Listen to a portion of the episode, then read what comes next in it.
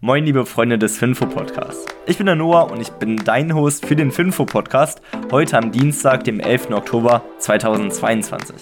Ich habe heute folgende Themen vorbereitet. Casey Wood von ARK warnt die Federal Reserve Bank. Amazon investiert über eine Milliarde Euro in die Elektromobilität für Europa. Die DPD warnt vor deutlichen Sendungsrückgang. Rivian ruft Autos zurück und den aktuellen Spritpreisen in Deutschland. Bevor wir jetzt aber mit dem ersten Thema starten, erstmal ein grober Marktüberblick.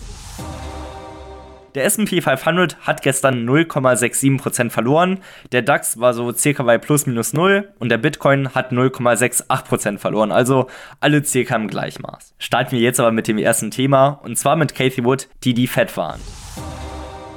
Cathy Wood wird hier ja allen ein Begriff sein. 2020 war sie eine der erfolgreichsten Fondsmanager überhaupt und konnte mit Tesla, Square und Co. massive Gewinne erzielen, wodurch sie ja auch eine extreme Outperformance erzielt hatte. Jetzt aber läuft es nicht mehr so gut und die Flaggschiff-ETS haben insgesamt schon über 30% verloren in diesem Jahr und der Flaggschiff-ETF, also der ARK Innovation Fonds, der hat über 60% verloren dieses Jahr. Und das liegt mitunter auch an den steigenden Zinsen. Und genau deswegen hat jetzt auch Cathy Wood einen offenen Brief an die Fed geschrieben, wo sie ihre Besorgnis ausdrückt, dass die Federal Reserve Bank mit den schnellen Zinserhöhungen einen riesigen politischen Fehler macht. Sie warnt davor, dass das Risiko einer einer deflationären Pleite extrem erhöht werden könnte. Und das würde sich auch schon jetzt ausdrücken durch die sinkenden Rohstoffpreise und den wachsenden Lagerbeständen der Einzelhändler. Ihrer Aussage nach fokussiert sich die Fed nur auf zwei Variablen, die aber den tatsächlichen Indikatoren extrem hinterherhängen.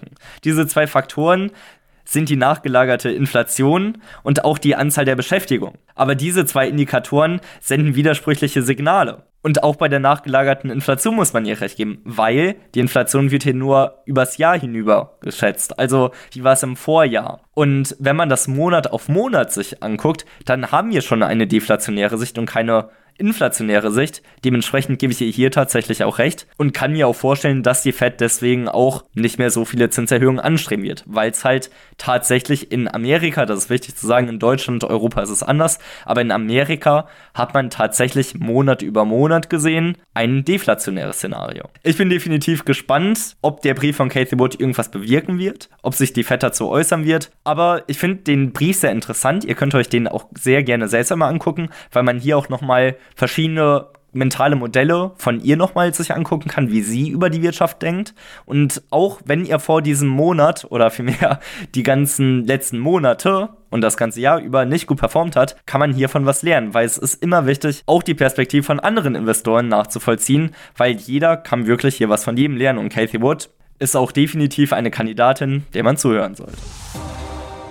Jetzt aber zur nächsten News, weil Amazon investiert eine Milliarde Euro, nicht US-Dollar, in Elektroautos für Europa. Amazon ist ja mitunter dafür bekannt, dass sie eine sehr große Position im Rivian-Autohersteller haben und auch insgesamt ambitioniert daran arbeiten, emissionsfrei zu werden. Jetzt hat der Händler Riese verkündet, dass in den kommenden fünf Jahren über eine Milliarde Euro in die Elektrifizierung des Liefer- und Warenverkehrs, also Warenverkehr sagt, dass man im Lager selbst mit Hubwagen etc. auch elektrisch werden möchte, dass man das auslegen möchte. Allein für Deutschland sind hier 400 Millionen Euro geplant, die hier investiert werden sollen, damit man einfach mehr Elektrofahrzeuge hat, um die Waren emissionsfreier zu liefern. Aktuell sind laut Amazon europaweit ca. 3000 Elektrolieferwagen für die Ausfuhr von Paketen im Einsatz und bis 2025 sind über 10.000 geplant, also knapp eine Verdreifachung. Und des Weiteren ist auch eine Ausweitung von Ladestationen und auch Ökostromanlagen geplant. Das Ziel hiervon, der Nettoausstoß von Kohlendioxid,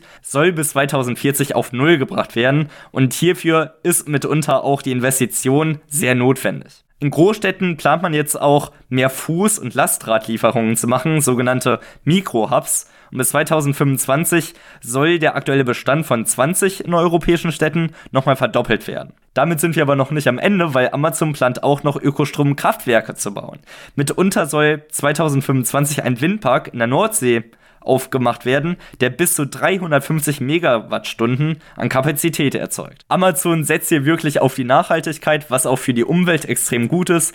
Ich werde das Ganze auf jeden Fall gespannt beobachten und informiere euch natürlich, wenn es hier jegliche neue Infos so gibt. Die DPD ist natürlich eng mit Amazon verwurzelt und das ist direkt das nächste Thema, weil die DPD rechnet dieses Jahr mit deutlich weniger Paketversendungen. In der Corona-Zeit hat ja das Geschäft rund um DPD, Deutsche Post und Co. mächtig geboomt. Das hing ja mitunter damit zusammen, dass die Online-Shops durch Corona extrem geboomt haben und auch DPD, die mussten das Ganze dann natürlich auch versenden. Dementsprechend, das hängt eng zusammen. Jetzt, wo jetzt wieder das Reopening war, wurde natürlich auch weniger in den Online-Shops verkauft, wodurch dann auch DPD weniger Waren hatte. Und jetzt mit der Rezession wird es nochmal ein bisschen weniger, weil Leute einfach weniger Freizeitsachen kaufen. Jetzt wird nur noch das Notwendige gekauft, also nur Dinge, die man wirklich braucht.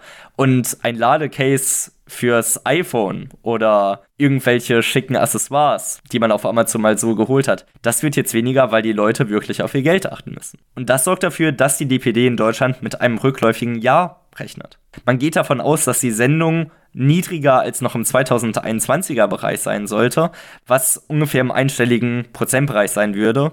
Und 2021, als Intro für euch, da waren ca. 450 Millionen Sendungen unterwegs und wie gesagt, dieses Jahr soll es nochmal im einstelligen Prozentbereich nochmal weniger sein als das. Das ist aber nicht das einzige Problem von der DPD, weil neben weniger Paketsendungen wird auch das Versenden selbst teurer, weil die Energiepreise die betreffen ja nicht nur uns, sondern auch DPD, Deutsche Post und Co., weil die müssen ja auch irgendwo ihre Fahrzeuge betreiben und das kostet auch Energie. Deswegen hat die DPD gleichzeitig auch verkündet, dass sie mehr nachhaltig werden wollen, wie auch Amazon selbst. Sie allerdings setzen dann eher auf den Schienenverkehr und nicht so auf die Mikrohubs. Als kleine nette Info für euch nebenbei, weil ich habe es mir selbst auch häufig gefragt, wofür steht DPD? Ursprünglich stand das DPD für Deutscher Paketdienst, so habe ich es auch vermutet damals, aber mittlerweile heißt es ganz anders, weil der ehemals Deutsche Paketdienst ist in die französische Post reingegangen und seitdem heißt es jetzt Dynamic Parcel Distribution und dafür steht jetzt DPD Dynamic Parcel Distribution. Jetzt wisst ihr es. Passend zur DPD kommen wir aber auch gleich zur Aktie des Tages und das ist heute die Deutsche Post AG. Die Deutsche Post ist ein weltweit führender Post- und Logistikkonzern mit dem Sitz in Bonn und das Unternehmen stellt Logistiknetze für die globalen Post- und Warenströme sowie die damit verbundenen Informations- und Finanzaktivitäten bereit. Die Deutsche Post AG erwirtschaftete im Geschäftsjahr 2020 einen Umsatz von 66,8 Milliarden Euro und stellt aktuell über 570.000 Mitarbeiter ein. Die heutige Deutsche Post AG entstand durch die Privatisierung der Deutschen Bundespost im Jahr 1995 und zunächst hielt der Bund alle Aktien, später aber kamen durch Verkäufe auch private Anteilseigner dazu und mittlerweile entwickelt sich die Deutsche Post langsam aber sicher zu einem globalen Logistikriesen, der weitaus mehr anbietet als Briefsendung und Ende 2016 übernahm der Konzern auch die britische Post und den Logistikdienstleister UK Mail. Das Geschäftsmodell sollte eigentlich logisch sein von der Deutschen Post. Sie versenden Briefe, was insbesondere durch den E-Commerce-Boom extrem profitiert hat. Und die Kennzahlen sehen auch super aus, weil die Deutsche Post, die kann sechs von zehn möglichen Punkten im alle Aktien Qualitätskurs sichern. Und die Kennzahlen sehen auch super aus. Wenn euch das interessiert, einfach mal auf eulerpool.com nachschauen. Die ausführliche Analyse zur Deutschen Post AG findet ihr selbstverständlich auf alleaktien.de. Checkt's einfach mal ab und sagt mir gerne Bescheid, wie ihr es gefunden hattet. Gerne hier einfach eine Nachricht an finfo-de auf Instagram. Wo wir aber gerade eben noch bei Amazon waren, möchte ich einmal auf Rivian zurückkommen, weil die rufen mächtig Autos zurück.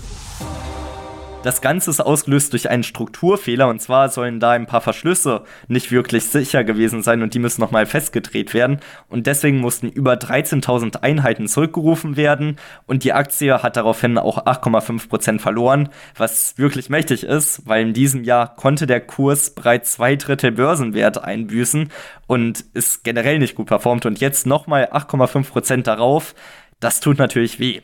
Für diejenigen, die ein Rivian-Modell haben, ist es aber nicht weiter schlimm, weil die Korrektur wird kostenlos sein, also ihr müsst nichts für die Reparatur zusätzlich zahlen.